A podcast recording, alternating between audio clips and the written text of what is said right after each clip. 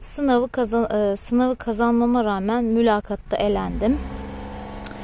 TCF sonucumu bekliyorum. TCF'm iyi geçti. TCF'yi geçsem bile mülakatta elendiğim için Fransa hayal oldu.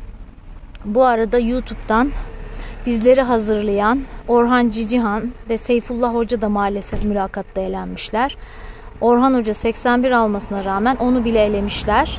Benden sonra mülakata giren Didem Hoca'nın Delf B2 belgesi, TCF B2 belgesi olmasına rağmen onu da elemişler. Büyük bir şaşkınlık içindeyiz.